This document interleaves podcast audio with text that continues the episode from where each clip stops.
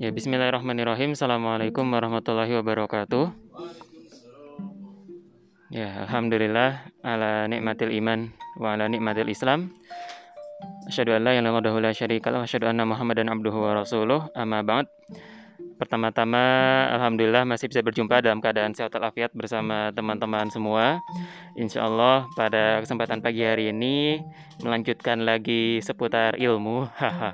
Ini akan membahas terkait ilusi ilmu pengetahuan. Wow.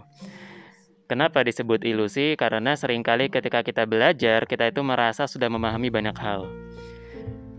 Baca buku gitu ya, udah banyak nih, sebulan bisa baca 4, tapi ketika bulan depan ditanya isi buku pertama apa, lupa gitu kan. Udah nonton video TED banyak banget, pas ditanya video TED yang kemarin apa, lupa gitu ya. Tapi ketika kita membaca atau menonton sesuatu, kita merasa bahwa kita tuh sudah bertambah pengetahuannya. Wah, wow, udah bertambah nih ilmunya. Wah, ya ini bagus banget gagasannya dan semacamnya. Tapi ketika keesokan harinya direview dan semacamnya, udah lupa semua. Nah, inilah yang disebut ilusi pengetahuan kayak gitu. Dimana kita merasa sudah memahami banyak hal, padahal sejatinya tidak memahami apa-apa gitu ya, hanya lewat saja. Nah, kenapa hal ini bisa terjadi? Yang pertama, itu memang karena cara kerja otak seperti itu gitu ya. Jadi otak itu punya memori jangka pendek dan jangka panjang. Nah, ketika kita itu habis nonton sesuatu, baca sesuatu, ilusi pemahaman itu ada karena itu diingat dalam ingatan jangka pendek kita. Oh iya ya, kita sudah paham banyak nih, satu buku satu hari habis, oh tahu banyak hal kayak gitu.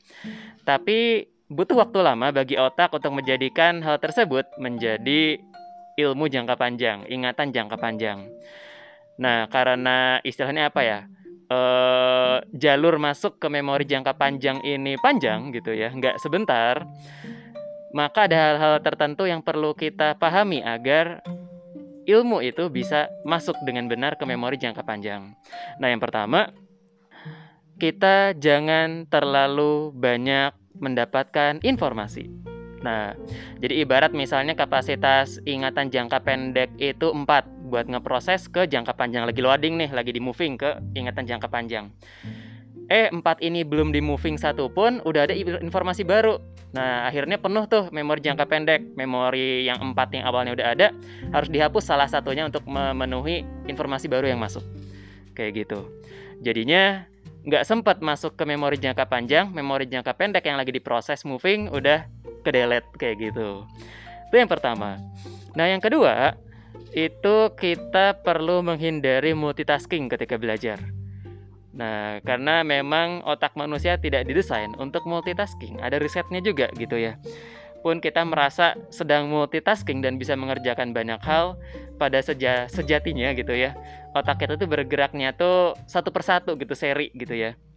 Seri tapi pindah satu-satu kayak gitu. Ada tuh di YouTube ya waktu itu video, ada orang yang merasa menjadi orang paling jago multitasking di dunia. Wah, terus dites gitu kan, di riset. Risetnya tuh ngapain? Dia disuruh ngendarain mobil, kemudian menghindari rintangan, sambil ditanya sama orang di sebelahnya perhitungan-perhitungan sederhana. 2 + 2 = 4, 5 - 1 = 4 gitu misalnya ya. Hasilnya gimana? Perhitungannya acak-adut kayak gitu ya, berantakan. Padahal perhitungan sederhana, dan dia merasa sebagai orang yang jago banget multitasking kayak gitu. Nah, itu yang terjadi pada kenyataannya kayak gitu ya. Nah, kemudian yang ketiga, gimana caranya biar kita punya memori jangka panjang? Kita ketika belajar lebih banyak melibatkan indera dan emosi. Wah, gimana tuh maksudnya? Jadi indera tuh kan ada 5 ya, panca indera. Kenapa kok kita kalau misalnya nonton film itu biasanya lebih ingat daripada belajar? Karena film itu emosional. Wow, misalnya mati gitu kan, wow langsung jadi ingatan berbagai macam ini ya, fansnya gitu kan. Terus apalagi ya misalnya ya, ya macam-macam lah gitu ya. Film-film gitu ya, ya film startup misalnya, film apa gitu ya, pokoknya yang melibatkan emosi itu lebih bisa diingat kayak gitu. Kalau belajar mungkin emosi tapi emosional marah gitu ya, kok nggak masuk-masuk gitu ya. Tapi kalau misalnya menonton film gitu kan menghayati gitu ya, melibatkan emosi. Makanya memori-memori yang emosional juga lebih sering kita ingat daripada keseharian kita gitu ya. memori waktu kecil mungkin gak banyak yang kita ingat, tapi kalau yang emosional misalnya pertama kali dikasih hadiah, mungkin pertama kali masuk TK gitu dan semacamnya, bisa jadi masih kita ingat kayak gitu. Kemudian libatkan banyak indera. Nah, libatkan banyak indera ini biasanya kan kalau kita belajar gitu, misalnya mendengarkan aja atau melihat aja dosen ngajar gitu ya. Gimana cara mengenhance ingatannya? Libatkan indera yang lain, menulis sambil ada kinestetiknya tuh. Atau misalnya ngapain lagi ya? Kenapa video juga lebih masuk ke otak daripada yang lain? Karena video itu audiovisual kayak gitu ya. Makanya baik juga sebenarnya kalau kita membaca buku itu sambil diucapkan pelan-pelan. Nah, dari setnya juga sambil diucapkan pelan-pelan oleh mulut kayak gitu ya. Jadi nggak hanya diucapkan dalam benak aja gitu, tapi diucapkan juga beneran sambil ditulis memorinya, reviewnya dan semacamnya. Yang berikutnya, gimana caranya biar masuk ke memori jangka panjang itu dengan cara mereview. Mereviewnya gimana? Mengajarkan atau menulis. Nah, untuk mengajarkan ini adalah kunci gitu ya. Makanya kemarin Coach Adam juga bilang, ayo kalau udah belajar kayak gini dipraktekkan kayak gitu ya. Coba disampaikan ulang materinya ke pasangan, ke teman misalnya kayak gitu. Itu juga dalam rangka mengingat kembali biar otak ini proses movingnya lebih cepat kayak gitu ya. Ibarat kalau kita belajar biasa itu hard disk otak kayak hard disk biasa gitu ya. Ketika diajarkan tuh jadi SSD gitu ya, jadi cepat gitu kopinya.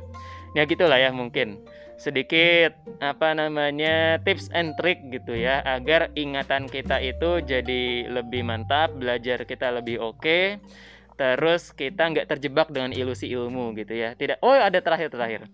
Bertahap dalam belajar kayak gitu ya, jadi yang terburu-buru itu malah yang penting juga ya tadi ya, bertahap. Jadi jangan terlalu berambisi menghabiskan banyak buku misalnya atau menghabiskan banyak video YouTube, tapi berambisilah untuk memahami itu dan mengamalkan gitu mungkin ya. Atur nuhun, semoga berfaedah. Assalamualaikum warahmatullahi wabarakatuh.